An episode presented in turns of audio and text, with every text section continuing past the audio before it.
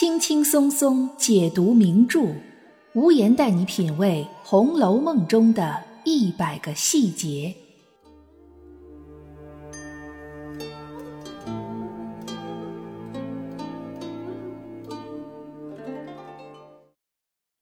品读细节之美，发现别样红楼。大家好，我是暗夜无言，欢迎您收听原创节目《红楼梦》中的一百个细节。《红楼梦》里有许多红楼女儿的群像描写段落，相比之下，有男性群像段落的描写却比较少。这是因为《红楼梦》的男主角虽然是贾宝玉，但实际上却是一本以女性形象为主的小说。不过，其实贾宝玉作为男主，除了会出现在每一次红楼女儿的聚会上之外，他也有一些自己在大观园之外的社交活动。比如说，第二十八回冯子英请客，就是一次很典型的男性群像段落描写。在这一段描写上，我们见证了薛蟠的粗俗，也见证了贾宝玉和蒋玉菡之间缘分的开始，并为后文宝玉挨打埋下了伏笔。那么，除了这些之外，这一段并不算亮眼的男性群像描写，还给我们揭示了哪些细节呢？本期节目，我们就一起来品读一下。这一回，宝玉他们聚会的地点在冯子英家。这个聚会从开始描写就透着一股和红楼女儿聚会截然不同的气息。我们想想，红楼女儿聚会都在做些什么呢？菊花诗、螃蟹宴、烤鹿肉、卢雪庵连诗起红梅，亦或是抽花签。这些活动无不透露着高贵、浪漫、雅趣，非常符合红楼女儿的气质，也是独属于大观园的美好氛围。但一走出大观园，一切显然就不一样了。冯子英用来迎接宝玉的，一是许多唱曲儿的小厮，二是唱小旦的蒋玉菡，三是锦香院的妓女云儿。请大家注意这里。这是曹雪芹对细节的一个极其精准的把控。在封建社会，贵族阶层虽然把持着绝大多数的社会资源，但碍于时代的限制，其实封建贵族所能够参与的娱乐项目，在我们今天看来是很有限的。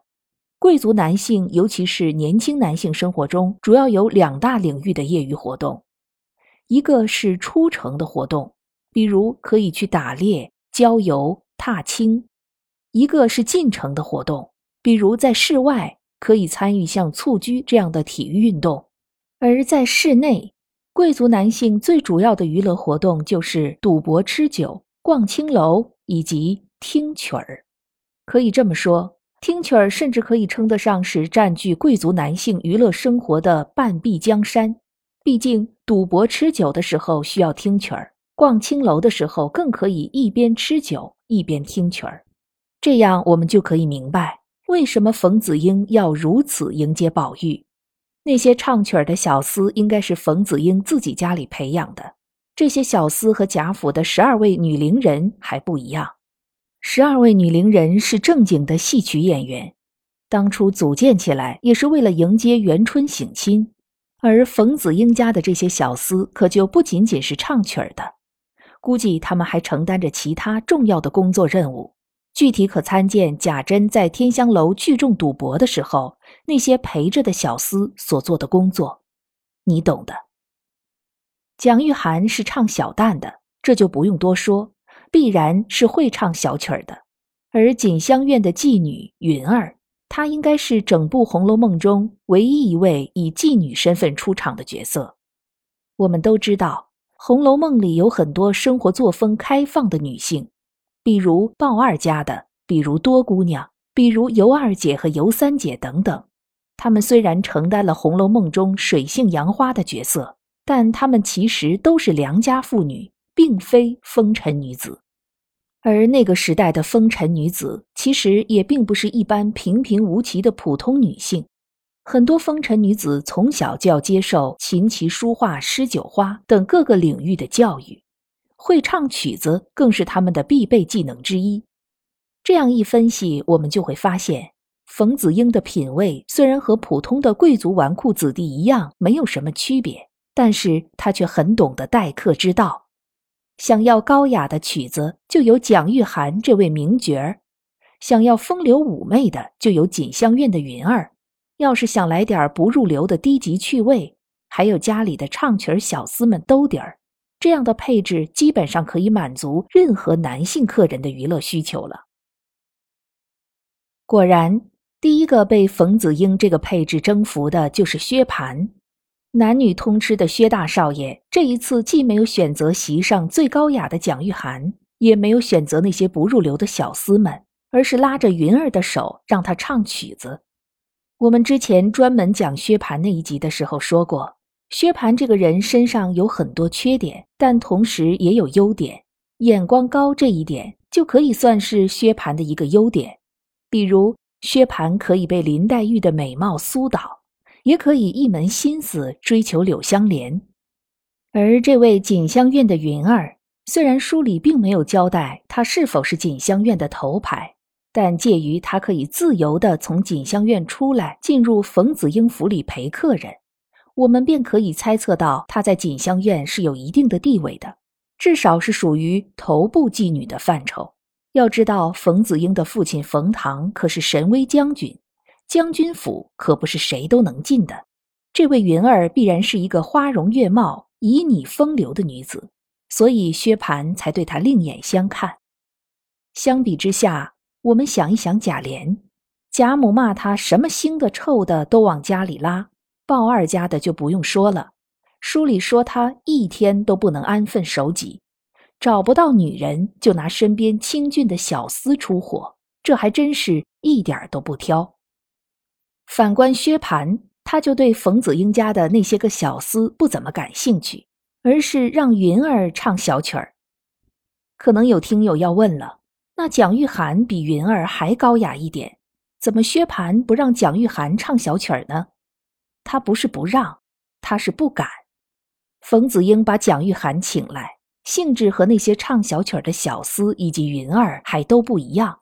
小厮和云儿都可以说是工作性质。而蒋玉菡则是冯子英的座上宾，至少在这一次聚会上，蒋玉菡的身份和薛蟠、宝玉是一样的，都是平起平坐的客人。所以薛蟠就算再鲁莽，也不会像对待云儿那样对待蒋玉菡。虽然碍于同是客人的身份而不敢造次，但是薛蟠真心里想没想过呢？他岂止是想过，他简直是非常想。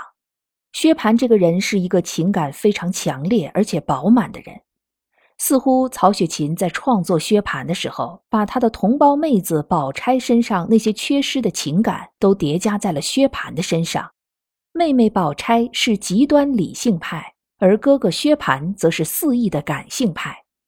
虽然他不敢造次，但他一直存着想法。所以当蒋玉菡举着木樨花说出那句。花气袭人知昼暖时，薛蟠立刻接过话头，说：“蒋玉菡将一件宝贝说出来了。袭人是宝玉的首席大丫头，那可不是一件宝贝吗？如果不是薛蟠，没有人会接蒋玉菡这个话。即使大家都知道宝玉身边有个袭人，估计也没人会在这种场合提出来。宝玉自己也不会提，只有薛蟠。”口无遮拦，又特别想和蒋玉菡套近乎，所以这话由他来说是最合适不过。可让薛蟠万万没有想到的是，自己的这句话却给了宝玉和蒋玉菡一个近距离接触的机会，也同时埋下了未来蒋玉菡和袭人结合的伏笔，真可以说是给他人做了嫁衣裳了。不过有意思的是，其实这里面也并非完全没有属于薛蟠本人的衬语。蒋玉菡在说出那句诗的时候，手里拿着的是木樨，木樨花其实就是桂花，而那个未来闹得薛家人仰马翻的人，正是夏金桂。这是此时只知道喝酒听曲儿的薛蟠打破头也想不到的吧？在蒋玉菡说出那句“花气袭人知昼暖”之前，他还说了女儿悲愁喜乐四件事儿。其实他在说这四件事儿的时候，已经很明显是在说袭人了。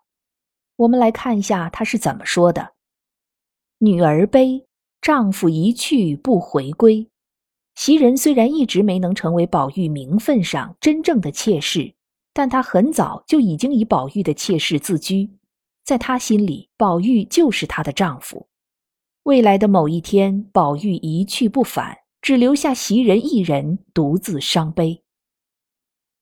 女儿愁，无钱去打桂花油。袭人当年虽然是因为父病家贫而被卖进贾府，但实际上。他自从进了贾府，便没过过一天苦日子，吃的、穿的、用的，恐怕比外面中等人家的小姐还要好。可是未来的某一天，他却要面对生活上一百八十度的转变，要面对真正的贫穷和困苦。女儿喜，灯花并头结双蕊，灯花指的就是蜡烛爆出的小火花，这在过去一直被看作是吉祥的象征。袭人的幸运就在于，她未来的命运会有一个转折点。虽然失去了一个宝玉，却还有一个蒋玉菡在等着她。结双蕊，也就是两个人会结为夫妻。女儿乐，夫唱妇随真和和，这是真正的夫唱妇随，因为蒋玉菡真的就是个唱戏的。以袭人的品性和蒋玉菡对宝玉的情分。未来这两个人的婚姻生活一定是很和谐的。世上的和谐婚姻有两种情况，一种是两个人深情厚谊、相爱甚笃；还有一种是两个人没有爱情，只有尊重和责任。至于蒋玉菡和袭人属于哪一种，无言觉得多半是后者吧。很快，这场在冯子英家举办的聚会来到了最高潮的阶段。也就是宝玉出去解手，蒋玉菡跟了出来。书里的意思是，蒋玉菡之所以跟出来，是因为要和宝玉解释一下，他不是故意要提到袭人的。这个很明显，不过就是个借口。袭人又不是妻子，有什么不能提的？再说，蒋玉菡又不是故意的，不知者不罪。其实，蒋玉菡之所以跟着宝玉出来，很大程度上就是为了能和宝玉私底下说几句话，而宝玉也必然不会放过这么好的机会，马上拉着蒋玉菡的手，先是解下玉珏扇坠送给蒋玉菡，然后又在蒋玉菡的提议下互换了汗巾子。这里头，宝玉固然是十分主动的，而蒋玉菡的态度也非常积极，可以说是两个人两厢情愿，一见倾心。特别是蒋玉菡在将汗巾子给宝玉时说：“这汗巾子是昨天北静王刚给他的，如果不是宝玉是别人，他是绝对不会送的。”表面上，曹雪芹一直在写互换东西、互赠东西。秦可卿葬礼的时候，北静王送给宝玉吉林香珠，北静王送给蒋玉菡茜香国的大红汗巾子，北静王送给宝玉全套的蓑衣斗笠。宝玉送给蒋玉菡扇坠子、汗巾子，蒋玉菡送给宝玉汗巾子。在这些送来送去的东西之下，其实隐含着不可直接写出来的暗笔。古人非常讲究的一类东西叫做信物。所谓信物，就是一种感情的凭证。它和普通的礼物不一样，在信物上寄托着赠受双方对感情的一种信念。是一种承载了精神价值、情感价值的物品，而信物上所承载的感情，通常来讲是爱情。比如宝玉挨打之后，支开袭人吩咐晴雯去给林黛玉送一块用过的旧帕子，这其实就是一种信物。而封建社会男女之间互赠信物是被明令禁止的，因此在行事的时候便只能私相授受。但与此形成对比的是，男性和男性之间反而显得大胆了不少。当然，这又是另外一个耐人寻味的话题了。本节目是《红楼梦》中的一百个细节，欢迎您在评论区或者听友圈留言。欢迎您订阅关注本专辑，为专辑进行五星好评，也欢迎您为节目打 call 打赏来支持主播的创作。本节目由喜马拉雅出品，独家播出。我是暗夜无言，让我们相约下一期。